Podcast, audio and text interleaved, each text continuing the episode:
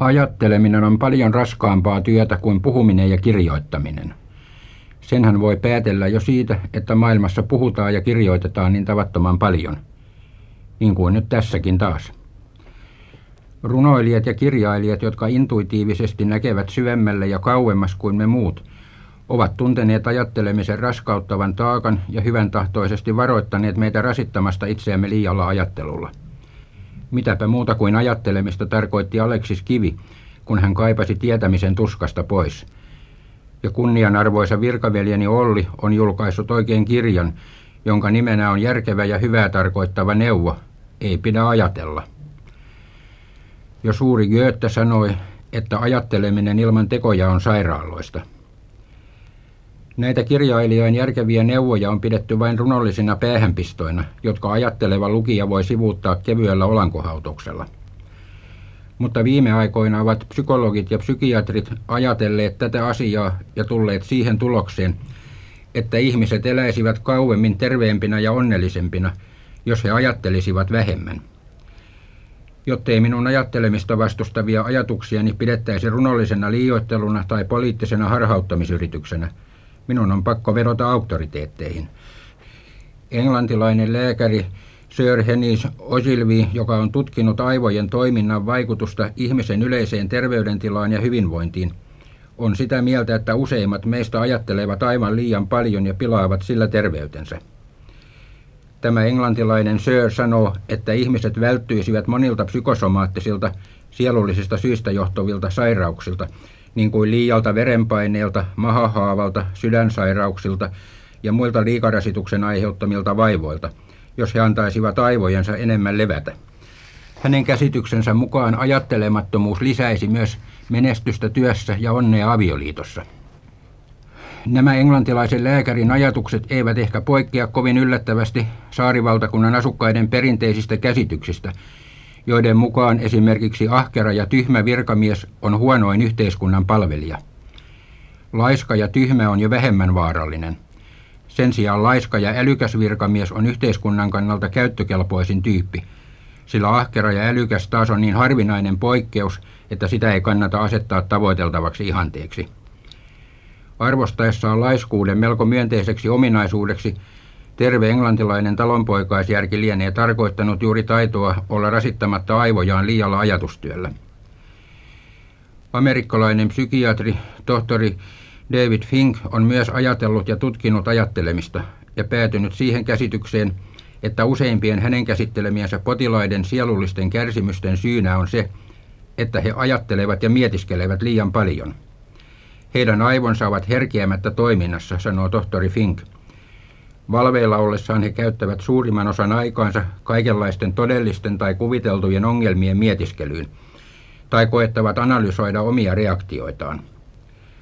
Alituisen aivojen toiminnan aiheuttama jännitystila ei rasita heitä ainoastaan ruumiillisesti, vaan synnyttää myös tunneelämän häiriöitä.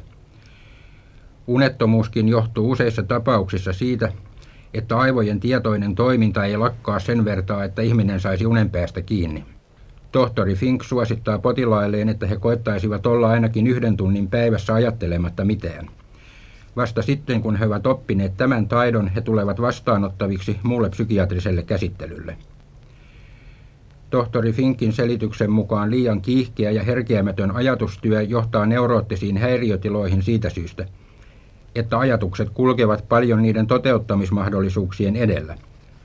Puuttuva tasapaino on saavutettavissa siten, että ajattelemista vähennetään ja toimintaa lisätään. Juuri tämä oivallus sisältyy Goethen sanoihin, että ajattelu ilman tekoja on sairaaloista. Hamlet on tyypillinen esimerkki tällaisesta sairaasta liika-ajattelusta.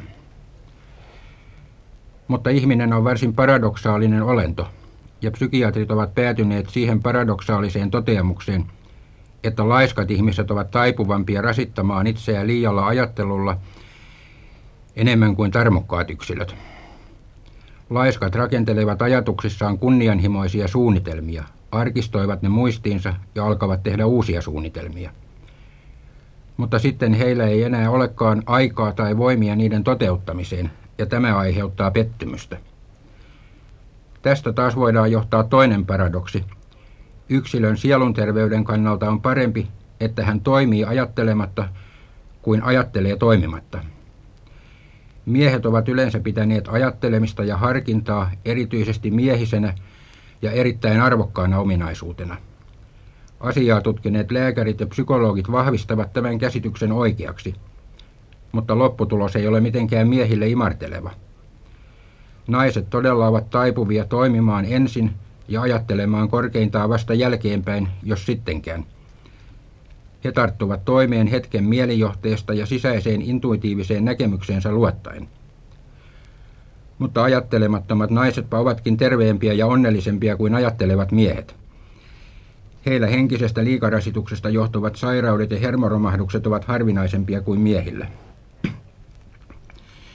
Liian ajattelemisen tuskista ei päästä irti lepäämällä, vaan työskentelemällä ja toimimalla. Amerikkalainen psykiatri tohtori Walter Freeman suosittaa ajattelun rasittamille potilailleen ruumiillista työtä, uintia, ratsastusta, pitkiä kävely- tai pyöräilyretkiä. Sillä silloin kun lihakset työskentelevät ankarasti, on mahdotonta keskittyä turhaan ajatteluun. Liiallista ajattelua vastaan taistelevat psykiatrit eivät liioin anna suurta arvoa sille ajatustyölle, jota miehet tärkeinä tekevät komiteoissa, johtokuntien kokouksissa ja tutkijaryhmissä. Alussa mainitsemani englantilainen lääkäri Sir Ogilvie arvelee, että tieteelle on ollut enemmän hyötyä joidenkin ystävien kodikkaista rupatteluhetkistä kahvikupin äärellä kuin tärkeän muodollisesta ajatustenvaihdosta jossain kongressissa tai komiteassa. Erityisesti teollisuuden johtavien toimihenkilöiden liikarasitusta, niin sanottuja stressisairauksia tutkinut amerikkalainen tohtori Willis Whitney väittää, että tietoisen ajatustyön merkitystä ongelmien ratkaisijana on suuresti liioiteltu. Tietoinen ajattelu on vain pieni osa sielun toiminnoistamme, ja sen varsinaiset lähteet ovat alitajunnassamme. Vasta kun lakkaamme rasittamasta aivojamme ja olemme sielullisesti rentoutuneita, olemme valmiit ottamaan vastaan herätteitä alitajunnastamme. Intuitio ja alitajunta eivät voi auttaa meitä, jos tietoisesti ja kouristuksenomaisesti koetamme pakottaa aivomme löytämään ratkaisu johonkin ongelmaan. Ei siis ole järkevää ajatella, ei ainakaan enempää kuin välttämättä tarvitsee ja ennättää toteuttaa. Ei liioin ole tärkeää istua tärkeänä komiteoissa ja johtokunnissa aivojaan vaivaamassa. Eräs norjalainen aikakauslehti määrittikin äskettäin työtehon kannalta ihanteellisimmaksi komitean, jossa on kolme jäsentä, joista kaksi ei koskaan osallistu kokouksiin. Kieltämättä hän onkin järkevämpää, että korkeintaan vain yhdet aivot rasittuvat kolmien asemesta. Oikeastaan nämä lääkärien ja psykologien havainnot liian ajattelun vahingollisuudesta eivät ole mitään uutta. Niin kuin alussa viittasin, kirjailijat ja runoilijat ovat asian oivaltaneet jo aikoja sitten. Ja yhteinen kansa vielä aikaisemmin. Sanohan suomalainen viisaus, ettei työnteko rasita läheskään yhtä paljon kuin tekemätön työ. Ja kun esi-isämme totesivat, että hullu paljon työtä tekee, viisas elää vähemmälläkin, he ilmeisesti tarkoittivat nimenomaan ajatustyötä.